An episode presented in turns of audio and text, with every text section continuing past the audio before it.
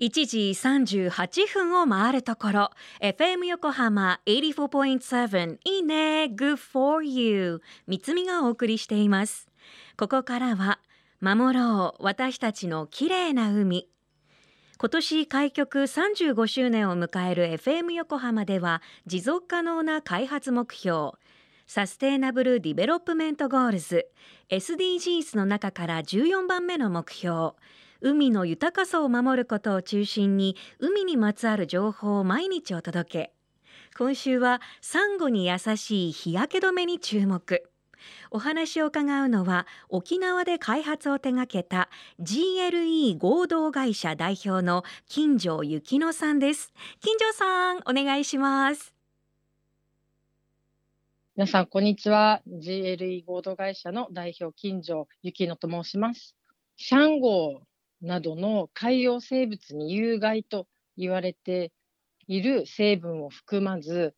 今規制のあるハワイの他にもより厳しいパラオの基準にも沿った自然にも人の肌にも優しい日焼け止めです。2017年から発売をしてるんですけど今年が4年目の夏になりました。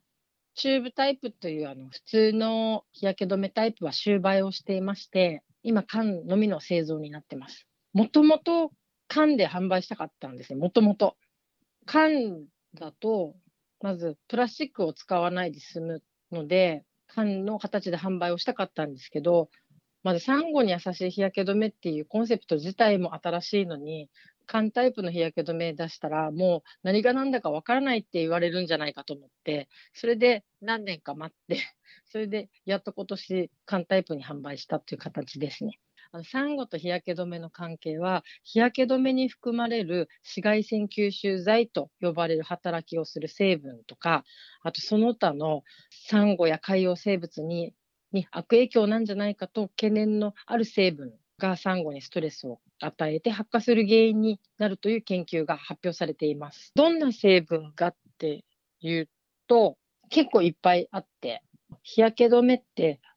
大まかに分けると2種類あって1種類が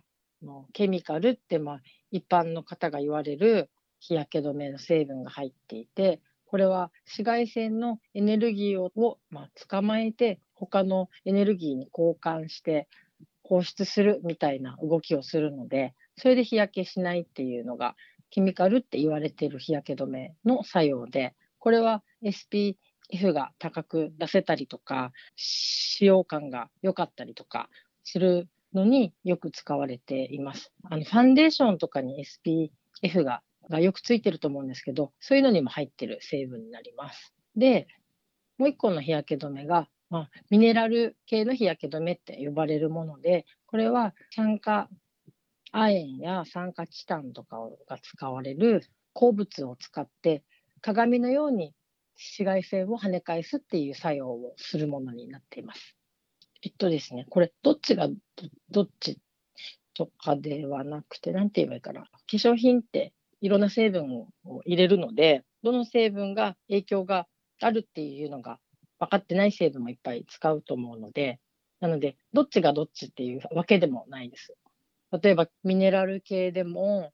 ナノ成分って呼ばれる非常に細かいお粉が入っていて、すごい透明感が出て、化粧品としてはもう最高なんですけど、でも自然界とどうかって言われたときに、その自然界にもともと存在してない小ささなので、その影響が懸念されているところなので、私たちが作ってる日焼け止めでは、そのナノ成分の粉を使ってなくて、ノンナノなのじゃないものを使ってるんですけど、自然由来成分100%のアーユルベーダでも多く使われるセサミオイルをベースに、ノンナノの天然鉱物が日焼け止めの役割を担って、ココナッツオイルやシアバターで日焼け止め効果と美容効果も補い、蜜蝋を使用することで天然のウォータープルーフの役割を担っています。また、ラベンダーやユーカリ、ミントの天然精油を加えていますので、いい香りで評判いただいています。SPF50 で、PA と呼ばれる UVA の指数がブーツスターレーティングっていうものを採用していて、星4つになってます。なんですけど、いろんな日焼け止めて確かに紫外線からは肌を守るんだけど、その日焼け止め自体が肌に合わない方もすごく多くて、やっぱそれはエネルギーを交換をしたり、刺激の作用が合わなくていらっしゃると思うんですけど、こういうミネラル系の日焼け止めは鏡のように太陽を反射するので、そういう刺激がないので、お肌に優しく日焼けをしないっていうことが言えます。えっ、と、例えばたまに赤ちゃんに使えますかって聞かれるんですけど、もちろん赤ちゃんにも使えるんですけど、赤ちゃん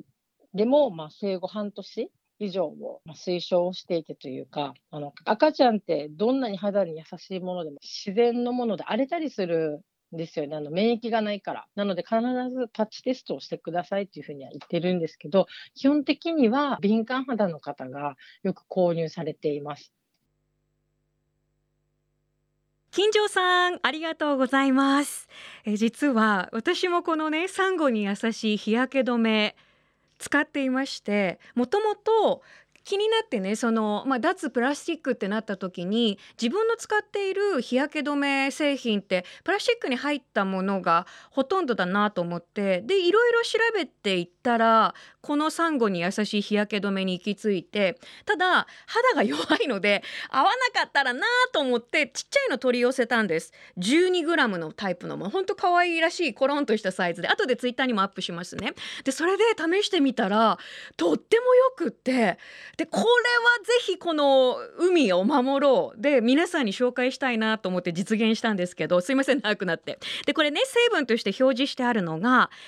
えっ、ー、とねごまの種子油ごまオイルですね。それからココナッツオイル蜜ろうシアバターホホバオイル日差しを跳ね返してくれるノンナノの酸化亜鉛。それからラベンダーオイル西洋発酵オイルユーカリオイルとどれも自然由来のものばかりです。で西洋発酵オイルとかユーカリオイルも入っているのであのね肌に塗布した時つけてこう伸ばした時にちょっとねスーってするのも気持ちいいんですよね。で敏感肌でこれまで日焼け止めが使えなかった方たちからの人気も高く落とす時に専用のクレンジング剤は必要ありません。石鹸やお手持ちの洗顔料とぬるま湯で洗い流せます。お家の排水、まあ、お店の排水でも会社の排水でもそうですけど排水は海へとつながっています。普段使う日焼け止めがサンゴだけじゃなく海の生き物たちに優しいって嬉しいですよね。で容器もアルミ缶です。リサイクルへの配慮もされています。日焼け止めとサンゴの関係についてより詳しいインタビューは FM 横浜の特設サイト海を守ろうから聞けます。また FM 横浜でも海の環境を守りたいという思いから海岸に流れ着いたゴミなどを回収し海をきれいにしていくために県内の湘南ビーチ FM、レディオ湘南、FM 湘南ナパサ、FM 小田原のコミュニティ FM 各局と、その他県内のさまざまなメディア、団体のご協力を得ながらやっていきます。これらのメディアは神奈川守ろう私たちのきれいな海実行委員会として日本財団の海と日本プロジェクトの推進パートナーとして活動。現在 FM 横浜共催のポケットゴミ拾いのエントリーもスタートしています。環境ポータルサイトブルーシップにポケゴミとして新規登録してくださった方にトング10本オリジナル紙袋20枚ステッカーなどを漏れなくプレゼント。詳しくは FM 横浜トップページにあるポケットゴミ拾いのバナーからお願いします。FM 横浜守ろう。私たちの綺麗な海 Change for the Blue 明日もサンゴに優しい日焼け止めに迫ります。